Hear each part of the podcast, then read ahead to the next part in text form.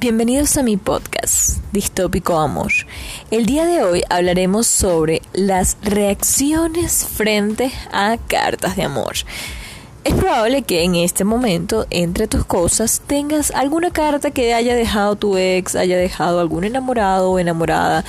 Y mientras estás limpiando o acomodando algún detalle en tu casa o entre tus cosas, te encuentras esta carta. ¿Qué es lo que haces?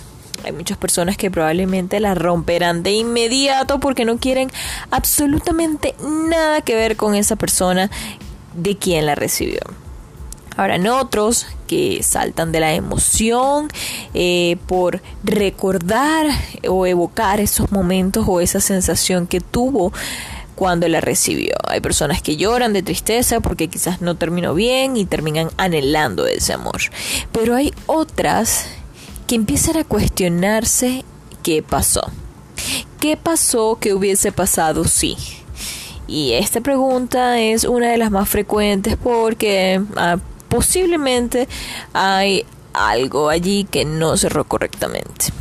Estos días una amiga me comentaba que eh, buscando entre sus cosas encontró una carta de su ex que habían terminado un buen término, así que no había ningún tipo de sensación negativa frente a dicha carta. Em, y decidió escribirle. Decidió escribirle y hablar con él un poco. Charlaron, conversaron, recordaron eh, viejos momentos y le dio por estalquearlo. Se encontró con que su ex está felizmente, eh, no casado, pero sí aparentemente muy enamorado de su actual novia. Y bueno, la pregunta del millón. Em, estuvo mal que se escribieran, estuvo mal que evocaran esos momentos anteriores cuando él tiene una novia.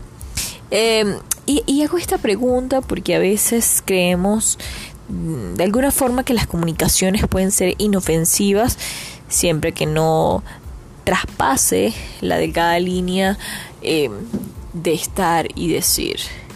La pregunta es, ¿realmente has superado a quien dejó una carta de amor?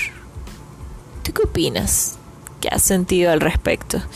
Creo que cuando nosotros no nos deshacemos de algunas cosas materiales y prolongamos por un tiempo eh, su existencia entre nuestras cosas, es que aún no hemos cerrado un ciclo, no hemos cerrado un ciclo vital. Así que la invitación es revisa tus cosas y deshazte de lo que no quieras en tu vida.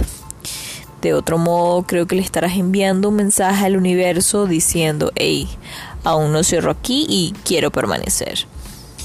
Es probable, muy probable, que muchas o muchos de nosotros tengamos algún tipo de objeto, carta o papel que nos recuerde a nuestros ex.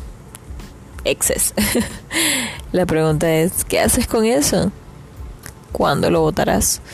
¿Cuándo dejarás de estar conectada con esa otra persona? Bueno, nada, quisiera escucharlos.